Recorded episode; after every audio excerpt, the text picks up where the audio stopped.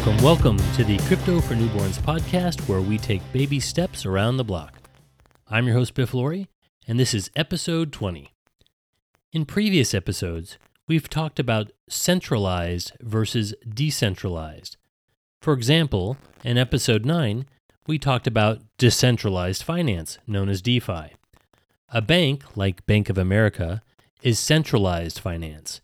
It's a singular business slash entity that determines the rules and guidelines for doing business. Decentralized finance, as defined by Investopedia, is a system by which financial products become available on a public decentralized blockchain network, making them open to anyone to use rather than going through middlemen like banks or brokerages. Bitcoin and the majority of cryptocurrencies work on a decentralized model, facilitated by blockchains.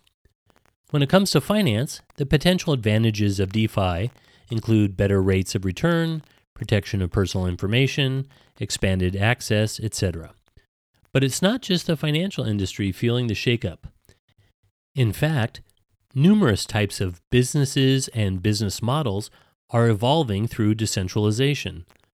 The one we're going to look at today is Theta Network. Don't know about Theta Network? Hmm. Well, have you heard about YouTube? I thought so. Theta Network is sometimes referred to as decentralized YouTube or crypto YouTube. Now, you may be thinking, why reinvent the wheel? We have YouTube and other sites like Vimeo. They seem to work well. What would a decentralized version do to improve or enhance the experience? YouTube operates as a CDN, Content Delivery Network. Basically, a CDN is a group of computers distributed throughout the world that are connected and move data from one end to the other. Theta Network is a decentralized video delivery network. A Coin Central article on Theta points out that currently, video delivery networks suffer from poor reach to less developed countries, high cost set, high cost setup, and centralized makeup, which opens the door to abuse and cutouts.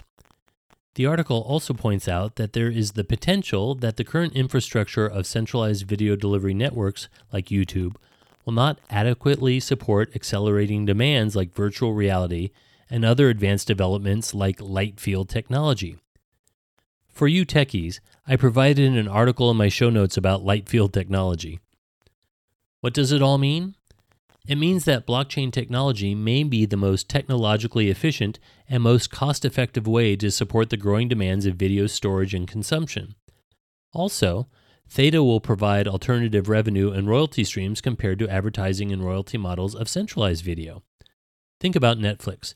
You pay a monthly fee, which in essence covers the cost of all the video content you could watch.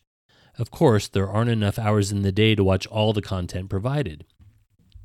In the Theta version, you'd only pay for the content you'd watch. Decentralization would enable micropayments, and that could save the end user a lot of money. Plus, the providers of the content would likely make better royalties because there wouldn't be a centralized entity as a middleman taking their share. Also, depending on the content, you could be paid to watch it. This is taken from the Theta website. Theta allows users to simultaneously watch video content and earn token rewards for relaying video to other users who are also watching the same content. In the same vein as other sharing economy models, users opt in to volunteering their spare bandwidth and computing resources to relay video to other users and earn token rewards for their contributions. Users can contribute to Theta Network on any PC, mobile device, or smart TV. In my show notes, I've provided links to two videos. The first is What is Theta Token? A Beginner's Guide. And the other is by Donald Lee, who gets a bit more technical with some of the details, but also provides a lot of information about Theta that everyone can understand.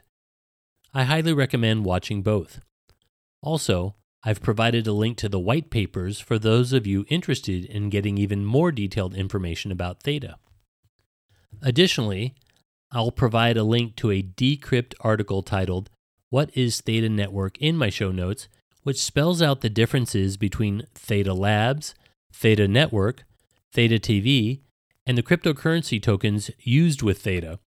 In short, the company behind Theta Network is Theta Labs, run by CEO Mitch Liu. It also has its own streaming site, Theta TV. The Theta network uses two cryptocurrency tokens, T Fuel and Theta Token. T Fuel is used to pay for the video content being streamed, and the Theta token is used as a governance token. For those of you who don't know what a governance token is, According to blockchain research group Smith and Crown, governance tokens confer holders with the power to influence decisions concerning the core protocol, product or feature roadmap, hiring and staffing, and changes to governance parameters. I'll provide the link to the full governance token description in my show notes. While Theta Network is a disruptor to the current content delivery network infrastructure, could it replace the big players in the industry?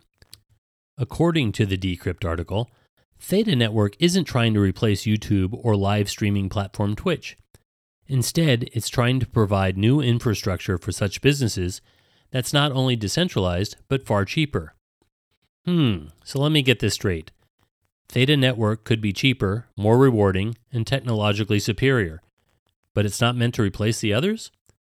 Or maybe the article is suggesting the YouTubes and Twitches will be powered by the Theta Network. It's still too early to tell, and it's all speculation at this point. Theta Network is backed by Samsung and Sony, which adds a lot of credibility to this project. The different components of Theta Network are not fully formed, and it will continue to evolve, but it's extremely promising in my opinion, and one project to watch for. Again, I'm not a financial advisor, and I'm not suggesting you invest in Theta Crypto. Having said that, I think we can all agree video content will continue to grow and expand in popularity, so the potential for growth and increased value does exist. I'm your host, Biff Laurie, and you've been listening to the Crypto for Newborns podcast where we take baby steps around the block. Thanks for tuning in.